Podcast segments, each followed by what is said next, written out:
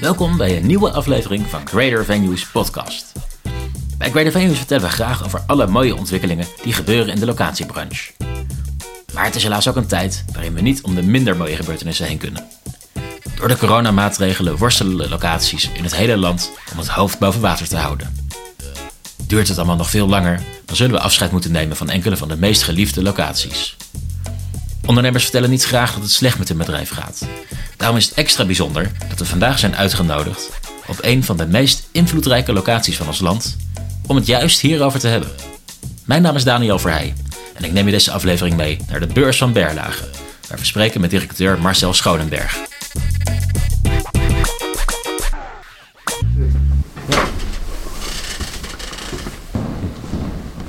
Marcel, we zijn net eh, hier eh, door het gebouw heen gelopen.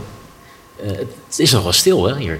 Ja, dat kun je wel zeggen. Hè? Een, uh, een gebouw met 25 zalen, uh, wat normaal, zeker in deze tijd van het jaar, bruist van de congressen, is nu verlaten en desolaat. Ja, en ik kan me voorstellen dat normaal gesproken op een zelfs de meest rustige dag dat er wel iets gebeurt. Ja, wij, wij proberen echt het, het, het ontmoetingscentrum in het hartje van de stad Amsterdam te zijn. Dat betekent dat we veel evenementen hebben, uh, met name overigens internationale meerdaagse congressen. Maar er zijn uh, in onze souterrains ook uh, tentoonstellingen voor het brede, brede, publiek. We hebben twee restaurants. er zijn bedrijven die kantoorruimte bij ons huren. We hebben zelfs een winkel en een café van Tony Chocolonely. Dus het bruist wel normaal. Ja, en wat is daar nu van over? Nou, niets. Alles dicht. Uh, het enige wat er nu nog is, de, de, de kantoorhuurders die uh, voor zover ze niet thuis werken, maken natuurlijk wel gebruik van de faciliteiten. Dus je hebt dat ook gezien toen je binnenkwam. Onze front office is gewoon bemand. Maar uh, ja, dat is het wel zo'n beetje. En natuurlijk sinds vorige week ook onze eigen bistro weer gesloten. Een raar gevoel. Ja, ja en, en ehm, groepjes tot 30 personen mag natuurlijk wel met kleine groepjes bijeenkomen nu. Is dat is dat een overweging geweest? Nou, wat wij, ja, dat is een overweging. We, we hebben zelfs ook wel onze salesactiviteiten wat verschoven naar de nationale markt, om dat wel te faciliteren. Maar daar moeten we wel eerlijk in zijn. Dan, uh, je ziet ook nu een, uh, een situatie waarbij mensen uh, de stad wat mijden, zeker het centrum van de stad. Dus dat is nog niet heel veel aan de hand. Wat er wel gebeurt is dat we onze deuren openzetten voor kleine vergaderingen, echt van verenigingen enzovoort enzovoort. Dan hebben we toch een beetje reuring. En uh, wij, uh, wij hebben onze uh, virtuele studio geopend vorige week in een van onze grote zalen. Waarmee we hopelijk straks goede hybride evenementen kunnen neerzetten. En dat is natuurlijk wel heel plezierig dat we in ieder geval nog 30 personen kunnen ontvangen. Want daarmee kunnen we wel virtuele evenementen nog heel goed huisvesten. Ja, daar komen we straks eventjes op terug. Wel uh, heel kort even teruggaan naar het verleden van deze locatie, de beurs van Berlage. Kunt u daar iets uh, over vertellen? Ja, dat is natuurlijk wel heel bijzonder dat we hier in een rijksmonument zitten, de beurs van Berlage. Gebouwd door Berlage, vandaar de naam. In 1903 geopend. Eigenlijk een complex van beurzen. De koopmansbeurs, maar ook effectenbeurs, graanbeurs, uh, schippersbeurs. En die, die, die, die, zaten dus meer dan 100 jaar geleden, meer dan 125 jaar geleden in, in dit pand. De gemeente is uh, meer dan 100 jaar eigenaar geweest van het pand. En terwijl de, de handel eigenlijk al best vroeg vertrok uit, uit de beurs, heeft het allerlei verschillende functies gekend. Uh, tentoonstellingen, er heeft een orkest, uh, is er in gehuisvest geweest. En op een gegeven moment ontdekte de gemeente als pandeigenaar dat eigenlijk de gezamenlijke huurinkomsten bij lange na niet genoeg waren om de vastgoedlasten te dragen. Met als gevolg dat zij in 2008 besloten hebben om het, het gebouw te verkopen aan vier aandeelhouders, waar overigens de gemeente nog steeds er één van is. En waarbij er doelstelling is meegegeven om van de beurs uh, weer een rendabele exploitatie te maken, maar vooral ook uh, uh, weer een bruisend middelpunt van de stad. En dat is eigenlijk best wel aardig. Berlage die heeft die opdracht destijds geaccepteerd om die, die, die koopmansbeurs neer te zetten. En hij was socialist. Sommigen zeggen zelfs dat hij Marxist was. En al tijdens de bouw kreeg hij van een journalist de vraag: maar meneer Berlage, hoe kunt u nu juist als socialist zo'n bolwerk van kapitalisme neerzetten? En het verhaal gaat dat zijn antwoord geweest is: Mijn beste, mijn overtuiging is dat het kapitalisme geen lang leven beschoren is. En mijn oprechte hoop is dat mijn beurs daarna kan dienen als paleis voor het volk, Palazzo Pubblico. Nou, eigenlijk hadden we het zelf niet beter kunnen bedenken. Want eh, toen wij in 2009 begonnen met die nieuwe opdracht en we echt wel zoekende zijn geweest van wat moet je nou met dit gebouw, zeker als je de architectuur begint te leren, begrijpen en respecteren, eh, was het natuurlijk heel mooi dat je op het eind kon concluderen, ja, de beste bestemming voor dit pand, voor dit Rijksmonument, is om er zo'n ontmoetingsplek van te maken. Met niet alleen congressen, maar ook tentoonstellingen, horeca, werken, ontspannen enzovoort. Ja, ja. En dat is inderdaad erg goed geslaagd natuurlijk. Ja. Sinds, die, sinds die tijd, uh, 2009 tot 2020. Uh, het, uh... Ja, dat is wel heel bijzonder. Ik, ik, ik, ik, ben hier binnengekomen in 2009 met, met die opdracht van zorg daarvoor. En ik weet nog dat ik twee weken na mijn komst moest ik aan de aandeelhouders de jaarrekening van het voorafgaande jaar presenteren. En ik moest toen presenteren een verlies waarvan ik nooit had geleerd dat dat überhaupt kon als percentage van de omzet. Maar het was een heel klein bedrijf. En uh, ja, in, die, uh, in die jaren die daarop volgden, tot, tot en met 2019, hebben we dat eigenlijk wel heel succesvol gedaan. Zodanig dat wij uh, echt de omzet verviervoudigd hebben. En, en, en echt een heel, heel gezond resultaat hebben kunnen laten zien. Een, een goede winst. Die we ook weer konden gebruiken om dat Rijksmonument in stand te houden. Want dat is wel een belangrijk onderdeel van de opdracht. Wij we, we, we, keren geen dividend uit. We kunnen, we kunnen de, de rendementen gewoon in eigen zak houden.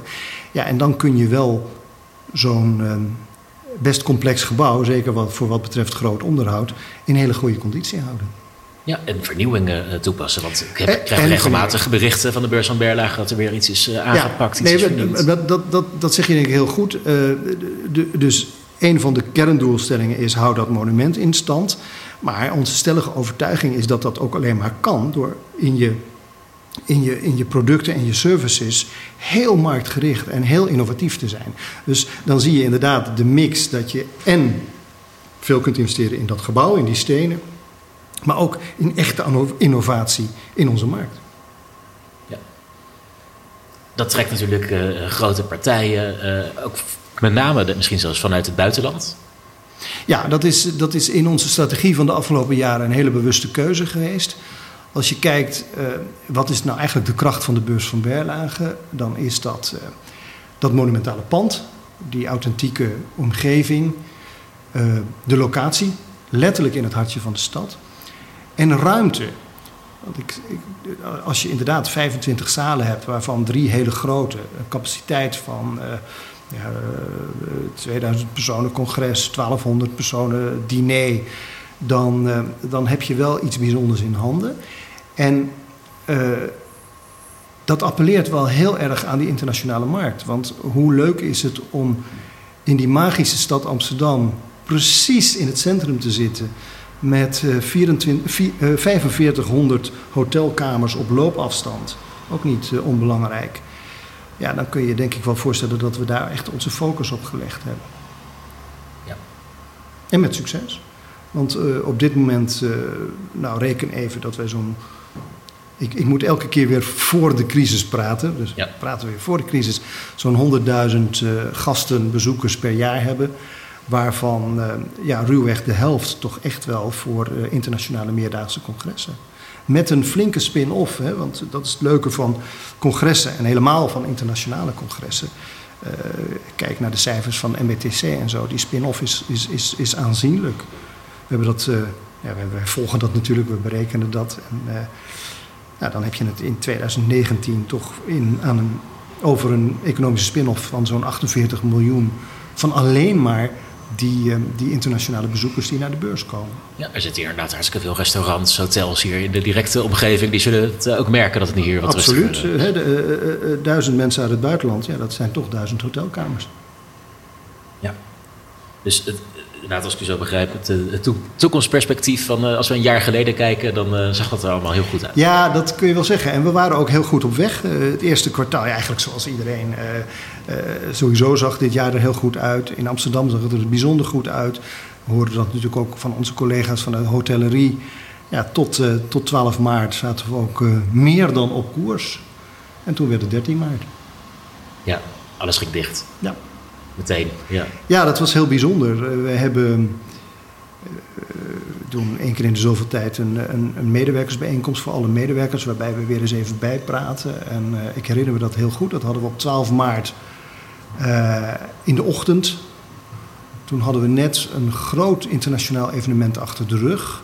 Gelukkig was dat nog doorgegaan. En ja, daar konden we vertellen dat we flink aan het voorsorteren waren op, op, uh, op corona. En eigenlijk rekening hielden met van alles. En dat we vonden dat we daar ook best op voorbereid waren. We hadden hygiëneprotocollen al helemaal op zijn plek enzovoort enzovoort. Ja, en een dag later had ik alle medewerkers weer bij elkaar, maar dan voor de lockdown. En ja, we hebben het hier over een eh, behoorlijk aantal vierkante meters, personeel, eh, de onkosten die hierbij komen kijken, om zo'n bedrijf draaiende te houden. Ik probeer me een beeld te maken van hè, wat er voor financiële aderlating zoiets moet zijn. Eh, dat, dat moet ongelooflijk zijn. Ja, dat is, dat, dat is enorm. Het, het, gekke is dat het op een bepaalde manier gaat het heel geleidelijk. Hè? Toen, in het begin probeer je een beeld te vormen en dan denk je, nou, misschien moeten we wel een maand dicht. En dan kunnen we weer gaan opstarten. En wat betekent dat dan? En dan ga je scenario's maken. Nou, inmiddels zijn we natuurlijk meer dan een half jaar verder. En verwachten we van, laten we eerlijk zijn, het laatste kwartaal van 2020 ook niet veel meer. En dat is een understatement. Maar, uh, dus het gaat heel geleidelijk. Maar ja, je, moet wel, je moet wel actie ondernemen. Uh, wij hebben uiteindelijk, ja, in feite is, is, is de omzet na half maart gewoon stil blijven staan klein beetje nog voor de horeca, voor de, voor de bistro. Dus niet, niet natuurlijk voor de banketing, niet voor de evenementencatering. Um, maar op het, op het geheel is, is, is dat bijna te verwaarlozen. Dus als je echt inzoomt op die evenementen, ja, dat, dat is in feite qua omzet stil blijven staan. Dat betekent dat we dit jaar blij mogen zijn met een kwart van de reguliere omzet. En als je dan kijkt naar je, naar je kostenpatroon, ja, dan is dat. Uh, personeel is natuurlijk best een pittig aandeel. Bij ons heb je het al over zo'n 30% regulier.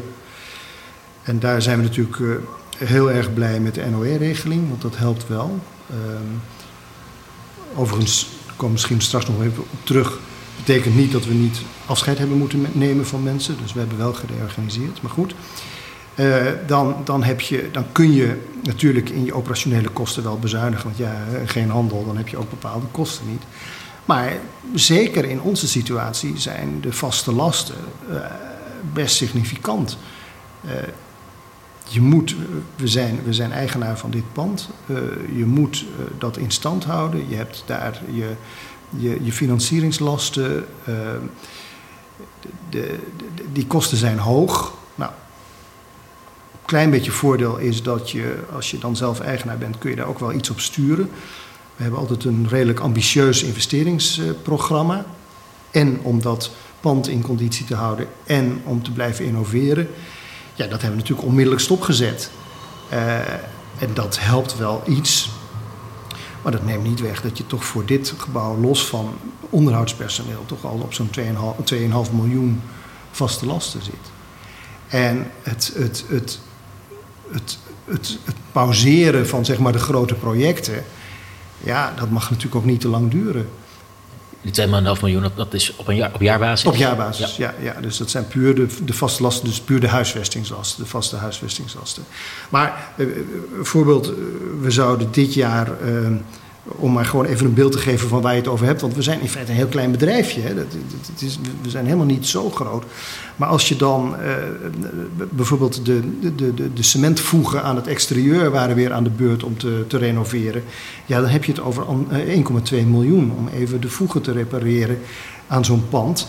Uh, want dat moet natuurlijk ook allemaal volgens de regelen der kunst terecht. En het zijn nog veel, veel bakstenen. En dat zijn heel veel stenen. Ja. Uh, En dat, dat kun je dus even on hold zetten. Hè? Dat, dat gebouw stort niet in als we daar een jaar mee wachten. Maar, en, en dat helpt dus nu. Maar in feite zijn je kosten daarmee uh, veel hoger dan je nu doet voorkomen. Omdat ja, uiteindelijk moet je het wel gaan doen. En we zijn niet gesubsidieerd. Dus dat moeten we straks wel weer uh, zelf gaan, uh, gaan verdienen. Ja. Om dat te kunnen uitgeven. Dus inderdaad, uh, onderhoud uh, vooruitschuiven, dat is een van de maatregelen ja. die dan getroffen ja. heeft om, uh, om de verliezen te beperken. Ja, dat is een hele belangrijke, want dat, dat is echt een grote knop waar je aan kan draaien. Maar met het risico dat dat niet te lang moet duren en dat ja, je, je stelt uit vanwege liquiditeit, maar uiteindelijk heb je natuurlijk ook de middelen niet om het te doen. Dus je moet het ook straks echt wel weer opnieuw gaan verdienen. Welke knoppen zijn er nog meer waaraan gedraaid kan worden? Um, ja, zo flexibel mogelijk. Dus, dus uh, ik gaf dat al even aan. Uh, personeel, vanzelfsprekend, we zijn een gastvrijheidsbedrijf, we zijn een servicebedrijf, dus dat is een grote kostencomponent. En dan begin je natuurlijk met zo slim mogelijk omgaan met je flexibele schil, die we ook wel hebben. En ja, daar kun je dus snel op bezuinigen. Maar dat, dat was echt nu niet genoeg. Dus ook wij zijn de dans van de reorganisatie niet ontsprongen. Wij zijn daar in de zomer mee begonnen om dat allemaal voor te bereiden. Hebben dat in september uitgerold. Ja, dan heb je het toch ten opzichte van je begroting op uh, het schrappen van 28% van de arbeidsplaatsen. Dat doet zeer. Hoeveel, hoeveel mensen zijn dat? Nou, dat, dat, we hebben het ongeveer over 100 medewerkers in eigen dienst. Dus dan heb je het over 28. Uh, overigens zit dat in tranches. Er zijn bepaalde vacatures niet ingevuld. Er zijn natuurlijk wat contracten voor bepaalde tijd uh, niet verlengd. Maar uiteindelijk hebben we toch van tien collega's echt via ontslag afscheid moeten nemen. En dat is wel kei en keihard. Ja, die hier misschien al langere tijd werkte. Absoluut. Ja. Soms echt tientallen jaren. Van het begin af aan. Ja, ja dus dat, uh, ja, dat, dat gaat niemand in de kou leren zitten.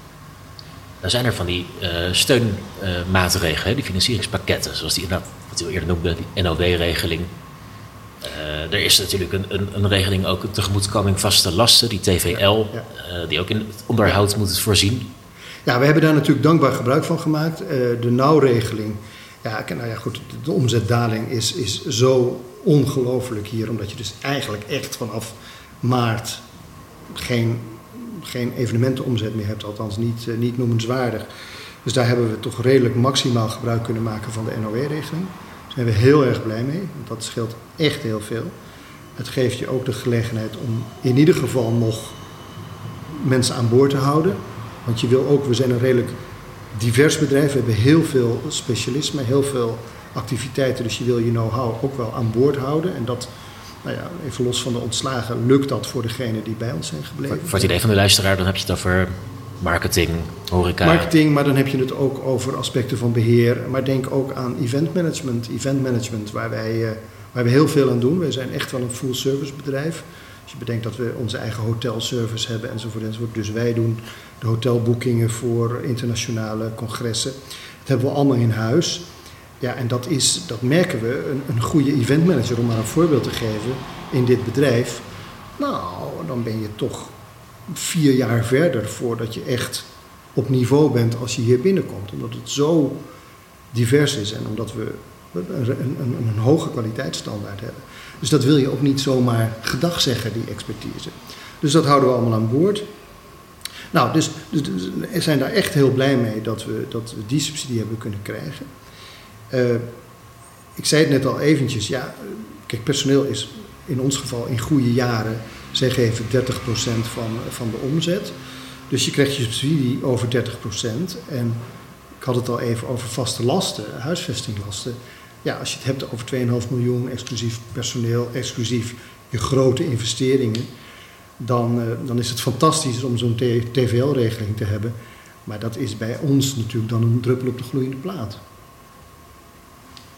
Hoe, hoe, hoeveel, hoe ver kom je daarmee? Ik geloof dat die per vennootschap gemaximeerd is op 30.000 euro uit mijn hoofd. Ik geloof dat wij hem voor, want we hebben verschillende vennootschappen in het bedrijf. Ik geloof dat wij hem nu begroot hebben voor dit jaar op iets van 2 ton of zo.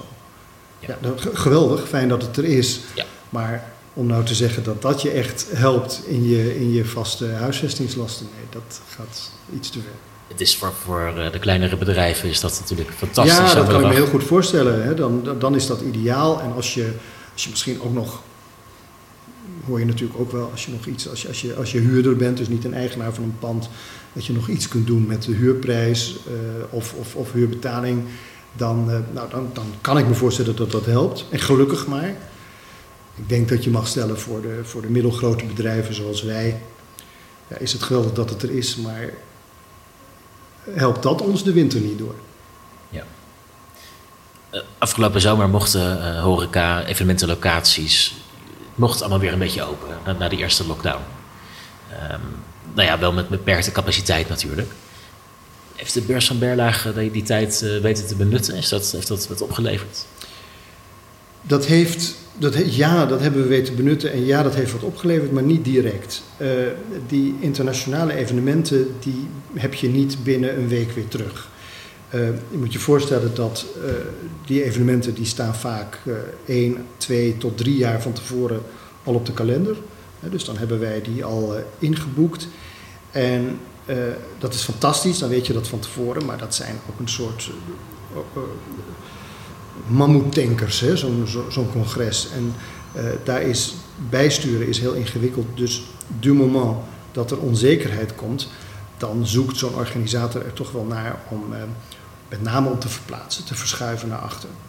Dus dat betekende dat uh, vanaf het moment van de lockdown zagen we een tendens waarbij de congressen eigenlijk van van, het, van het tweede kwartaal richting de zomer verschoven. Dat kan ook, omdat in de zomer congrescentra natuurlijk niet aan de volle capaciteit zitten.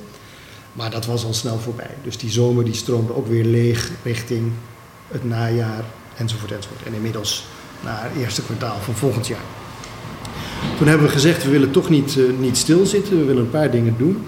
We wilden uh, een beetje analoog aan de doelstelling van de beurs van Berlage, dat, dat, dat die, die, die ontmoetingsplek zijn en dat Paleis voor het Volk hebben gezegd, we gaan een eigen zomerprogramma neerzetten. Met muziek, kleinkunst, uh, musical, klassiek, pop-up restaurant van onze eigen bistro, maar dan in die grote, majestueuze zaal, de grote zaal. Uh, allemaal fantastische initiatieven, die natuurlijk onderaan de streep eigenlijk niks opleveren. Maar wat ze wel doen, is ze, ze houden, daarmee blijf je de interesse in de markt houden. We hebben natuurlijk heel veel gedaan aan social media, dus onze awareness op dat gebied is wel in stand gebleven. Dus dat is een hele bewuste keuze geweest, die direct niet veel oplevert, maar hopelijk indirect straks weer wel. Maar we hebben ook gewerkt aan innovatie. Uh, we merken dat onze klanten internationaal, die erkennen de situatie, uh, maar zeggen ook, ja jongens, wij zijn zulke sociale wezens, wij, hebben fysieke ontmoetingen nodig. Dus we merken bij klanten heel sterk de, het vertrouwen dat er weer een moment gaat komen dat we weer bij elkaar komen. Misschien anders, maar we willen bij elkaar komen. En dat past natuurlijk heel erg bij wie wij zijn. Alleen, daar moeten we wel creatief mee omgaan en, en proberen in te schatten hoe dat dan uiteindelijk zal gerealiseerd gaan worden. En een van de instrumenten die we hebben ingezet is uh, vanzelfsprekend uh, de virtuele manier om bij elkaar te komen. Daar, zag je, daar zie je eigenlijk heel veel initiatieven. Dat is ook wat vandaag eigenlijk de meest realistische optie is.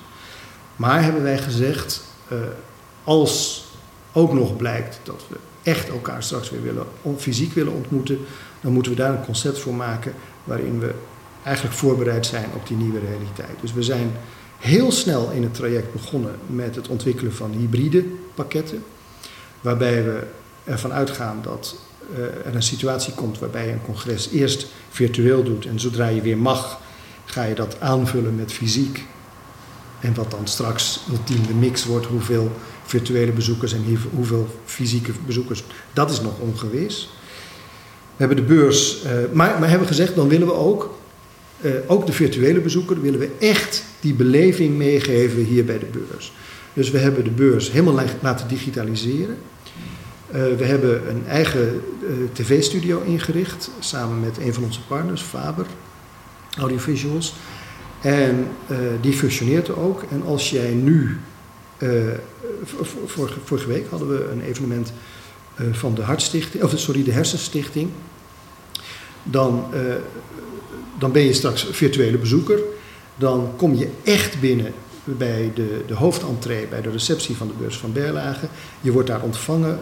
de omgeving is gebrand met het thema van, jou, van jouw evenement. Je wandelt echt virtueel naar de zaal waar je naartoe gaat.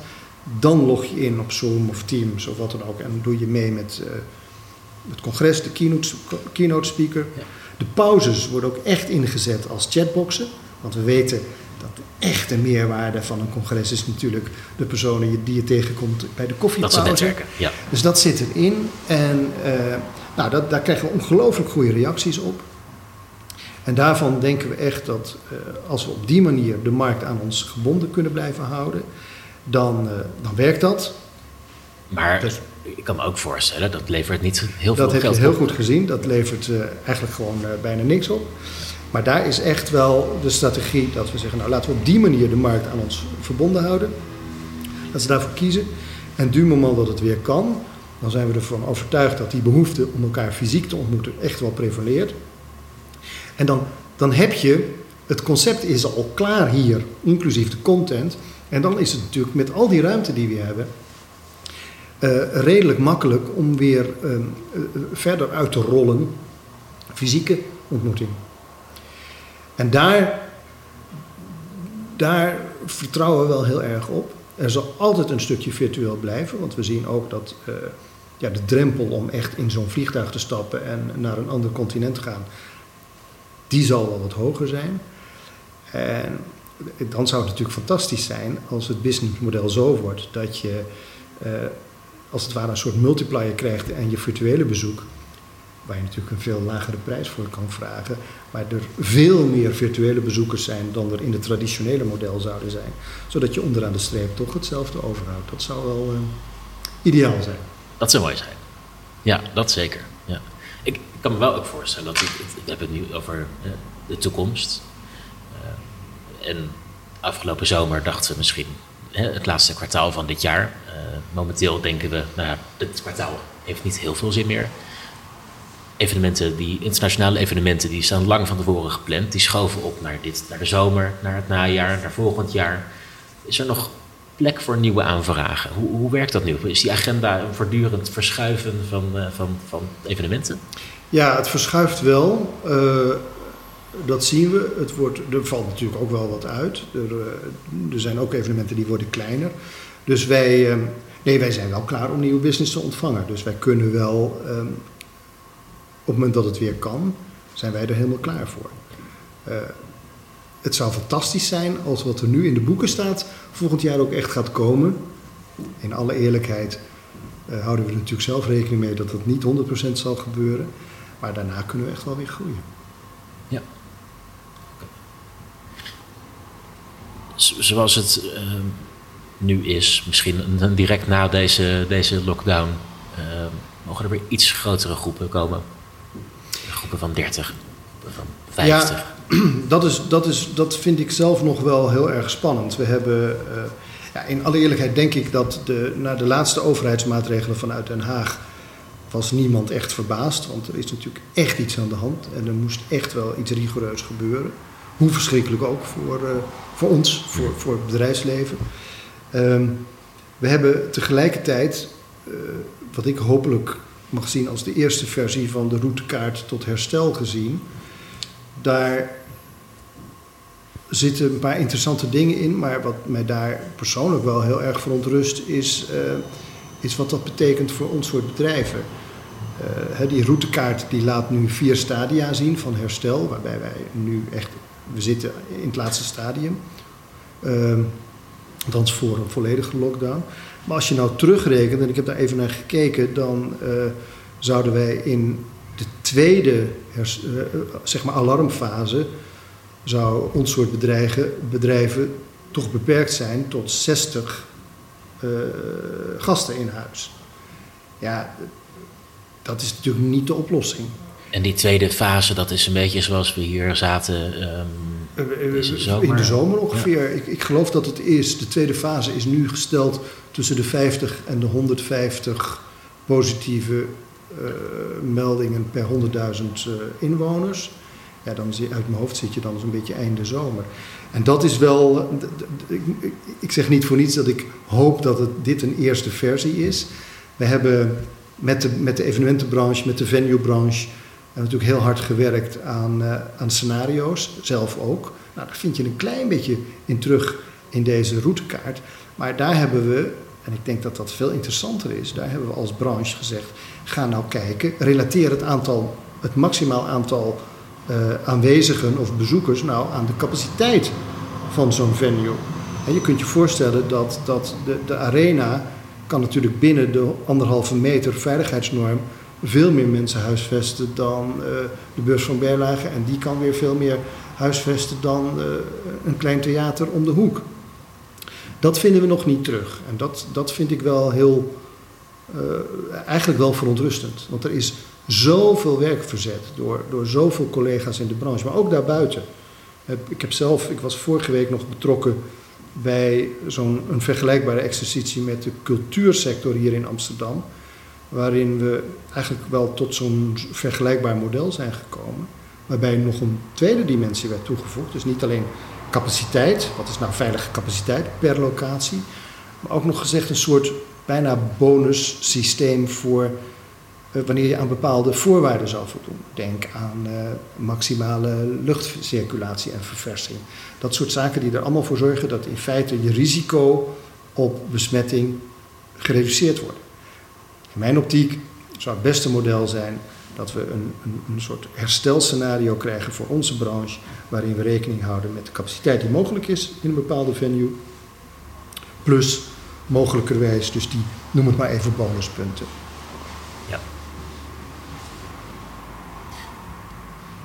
je hoort mensen eh, regelmatig zeggen: eh, een crisis biedt ook kansen.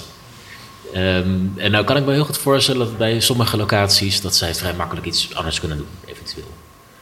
Uh, nieuw bedrijfsmodel. Maar ik hoorde u ook in het begin van het uh, gesprek zeggen: de, de Beursenberg heeft ook een specifieke opdracht. Dat is ontmoetingen hier laten plaatsvinden. Ja, dat maakt het wel wat ingewikkeld. Wij zijn. Uh, ik heb vroeger altijd op school geleerd dat je een bedrijf start uh, rond een bepaalde markt en, en, een opportunity die je in zo'n markt ziet. Ja, dat is natuurlijk bij ons bedrijf iets anders, omdat we in feite in het leven geroepen zijn om dat monument in stand te houden. Uh, ik denk dat je helemaal gelijk hebt dat uh, een crisis kansen biedt en dat, dat, je nog eens een keer wat afbuigt of, of, of, of kijkt naar een totaal nieuw businessmodel. Um, toen wij begonnen in 2008, 2009 met die nieuwe opdracht na de privatisering, hadden we redelijk carte blanche. En toen hebben we, het, op dat moment had alles gekund. We hadden er een hotel van kunnen maken, we hadden er een shoppingmall van kunnen maken, enzovoort, enzovoort. Alleen, in dat proces hebben we ons heel erg verdiept in de essentie van de architectuur van Berlage.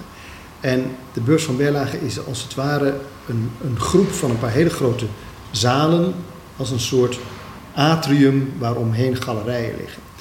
En die architectuur die is zo rigide, en zeker omdat het een monument is, dat je daar, je gaat daar geen etages inbouwen of je gaat daar geen muren doorbreken. Dus um, wij zagen al heel gauw in die zoektocht meer dan tien jaar geleden dat wat wij nu doen eigenlijk het best paste bij wat die beurs nou eigenlijk is als architectonisch meesterwerk, mag je best zeggen maar ook de rol die Berlage als architect eraan toegekend heeft. Dus dat maakt je ja, wat minder vrij om, om aanpassingen te doen. Dat gezegd hebbende, probeer je natuurlijk wel desondanks maximaal flexibel te zijn en te innoveren. En dat zit dan wel rond het thema ontmoeten, want dat is nou eenmaal de essentie van wat we hier doen. Maar wat ik al eerder zei, zo'n zo'n hybride concept, de bezoekersapp die we hebben ontwikkeld, waarbij iemand vanaf Schiphol al via een app wordt meegenomen in de logistiek, wat de veiligste manier is naar het hotel te komen enzovoort enzovoort. Dat doen we natuurlijk wel. Uh, verschuiving naar de nationale markt, waar we heel druk mee bezig zijn. Uh, kleine gekke initiatieven vlak voor de sluiting van de horeca hebben we samen met collega horecabedrijven rond Dam in Amsterdam een uh, damuse ge, geïntroduceerd. Waarbij je is als het ware in een soort estafette tour naar vijf locaties gaat en een, een, een paar amuses krijgt voorgeschoteld. En een kijkje achter de schermen op hele bijzondere plekken zoals de Nieuwe Kerk en Krasnopolski en zo. Nou, de, de reacties daarop waren fenomenaal. Ja, we moesten de twee dagen daarna weer annuleren. Maar wat in het vat zit, verzuurt niet. Ja, nou ja, goed, deze tijd natuurlijk dat soort kansen voor, voor de liefhebbers is dat natuurlijk fantastisch, dit soort dingen. Maar goed, uh, voor een bedrijfsvoering is het uh, natuurlijk, nee, blijft het natuurlijk vooral zorgen. Een gaan we daar niet mee voorkomen, dat, nee. uh, dat klopt. Ja, je noemt het woord zelf al in de mond. Het is een, natuurlijk een, een, onderwerp waar je het liever niet over hebt. Is een faillissement, een beurs van Bernag, is dat denkbaar? Ja, alles is denkbaar. Een faillissement, als je niet aan je betalingsverplichtingen kunt voldoen, dan ja. ben je klaar. Um, maar er zijn meerdere partijen achter, er zijn investeerders ja, er zijn een paar dingen. wat, ook wij komen qua liquiditeit, het, het end komt in zicht. Uh, waarom is dat end nu nog niet op, in zicht? Uh, ten eerste, uh, we hadden vet op de botten, omdat we het een paar jaar eigenlijk heel erg goed gedaan hebben. En die middelen gewoon zelf hebben kunnen behouden. Dus dat geeft je mogelijkheden. Uh, natuurlijk de overheidssteun, moeten we echt niet voor weglopen. Het feit dat we redelijk flexibel met de kosten konden omgaan, dus bezuinigen, reorganiseren. Het feit dat we grote investeringen on hold hebben gezet, die hebben allemaal meegeholpen om dat, dat moment van de waarheid voor je uit te schuiven. En ik moet zeggen dat, eh, dat, dat, dat, dat is ook eigenlijk wel goed gegaan in die zin dat ik een hele tijd heb gedacht dat, had gedacht dat het dit jaar al uh, in zicht zou komen. Nou, dat lijkt erop dat we dat toch echt nog wel een paar maanden kunnen uitstellen. Maar uh, ja, daarna is het wel op. En uh, net als alle anderen zijn wij, ook, zijn wij ook in gesprek met de banken om te kijken of ze ons kunnen helpen. Daar is perspectief voor nodig. Dus dan zou het ook wel heel goed zijn als we toch ergens die horizon kunnen gaan zien. Nou, dat kan niemand ons nu aangeven, maar dat zou fijn zijn als we dat kunnen zien. En dan, ja, dan overleven we dat wel. Ja, dat perspectief is iets wat, waar alle locaties waarschijnlijk nu mee worstelen. Allemaal hetzelfde. En nogmaals, het, het, het, wat, er zit iets kunstmatigs in. Het kunstmatige zit natuurlijk in, in, in subsidies, maar daar zijn we alleen maar blij mee. Kunstmatige zit natuurlijk ook dat je ja, uh, nu een tijd lang, en dat zeker twee jaar, belangrijke dingen niet doet aan het instand houden van zo'n monument. De, de, ik heb het al eerder gezegd, we zijn niet gesubsidieerd. Wij doen alles uit eigen middelen. Uh, alles wat we doen om dit monument voor toekomstige generaties te behouden, doen wij dankzij uh, de diners in de bistro en de grote internationale uh, evenementen aan de andere kant. Wat er daar binnenkomt, zorgt ervoor dat we dat in stand kunnen houden. Ja, dan moet het ook echt niet te lang duren. Wat is te lang? Wanneer is het, zou het te laat zijn? Als wij, uh, als wij zo'n beetje vanaf de zomer volgend jaar niet gaan zien dat we uit het dal kruipen, en dan zal het daarna ook wel redelijk snel moeten. Ja, als dat niet gebeurt, wordt het wel heel ingewikkeld. Ja. het klinkt heel droevig. Ik denk dat het realistisch is. Uh, aan de andere kant, uh, ja, we moeten ook wel een beetje met z'n allen ervoor zorgen dat we het niet laten gebeuren. Uh, ik hoop echt van ganse harte dat we, dat we uh, snel een vaccin hebben. Nou, dat is ook niet uh, gelijk de oplossing, want we weten dat duurt lang voordat dat uitgerold is, enzovoort, enzovoort. dan is de grote vraag hoe groot de economische crisis wereldwijd is voor onze branche. Durven mensen nog in een vliegtuig te stappen straks? Mogen ze het? Kunnen ze het betalen? Mogen ze het van hun werkgever? Het zijn natuurlijk allemaal onzekerheden waar je mee geconfronteerd wordt. Uh, ja, en die zijn heel moeilijk, vind ik, in tijd nu te voorspellen. Uh, we zien uh, sneltesten. Helpt dat? als we in staat zijn om binnen een kwartier of een uur te bepalen of je zelf besmet bent, dus besmettelijk bent, want dat is denk ik nog het allerbelangrijkste ja, eh, kan je dat zo snel uitrollen dat je eh, op luchthavens al kunt filteren. Misschien zelfs al bij de ingang van een venue. Ja, alles om de, de, de, de drempel te verlagen en de, de, eigenlijk de factoren die je tegenhouden om naar een evenement of naar een congres te gaan. Alles wat je, wat je daar kunt wegnemen, helpt onze branche. En dan is het tijd nog te keren. Ja, dat denk ik wel. Want dat, dat vind ik, dat blijf ik wel, uh, dat, dat licht vinden. En dat, dat zit hem echt in. En dat, ik denk dat we dat, ieder van ons krijgt dat terug. Wie je ook spreekt, wat je ook hoort op de televisie of, of in de media. We vinden het geweldig om met Zoom te werken en Teams en virtuele studio's en, enzovoort, enzovoort, enzovoort. Maar van iedereen hoor je na de komma, maar het haalt het niet bij elkaar echt ontmoeten. Het haalt het niet bij die ongelooflijk waardevolle, snelle, eh, informele ontmoetingen. Uh, ja, en daar houden wij ons wel heel erg aan vast dat dat ervoor gaat zorgen dat er op welke manier dan ook, en het zal echt niet hetzelfde zijn als twee jaar geleden, maar dat er herstel komt. Die nuance van fysiek ontmoeten, die gaan we missen. Uh, hadden we niet allemaal de eerste weken nadat we die nieuwe woorden Teams en Zooms, Zoom leerden kennen en weten op welke knoppen we moesten drukken, van, nou, dat was een soort wat was dat ideaal? Geen files meer en het was efficiënt. Nou, en ik, toen, kwam, toen kwam het besef dat het toch wel lastig is op aan de eetkamertafel, waarbij de kinderen nog op de achtergrond meespelen. toen kwam een soort frustratie dat uh, ja, je kan niet de, de, de, de non-verbale communicatie oppikken via zo'n scherm. En nu merk je heel sterk, tenminste dat merk ik, dat mensen zeggen, ja, maar echt de diepte ingaan, je bezighouden met strategische vraagstukken. Ja, dat lukt niet via zo'n scherm. Op een of andere manier moet je daar elkaar zien, voelen, ruiken, lezen.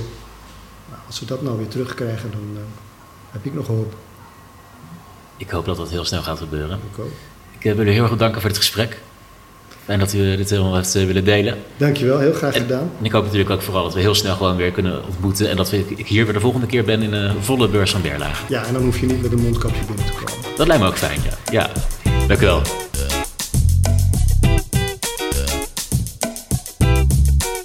Bedankt voor het luisteren naar Greater Venues podcast. Wil je meer horen? Heb je vragen voor de gasten die bij me aan tafel zaten? Laat het me weten via redactie@greatervenues.com. Tot de volgende keer.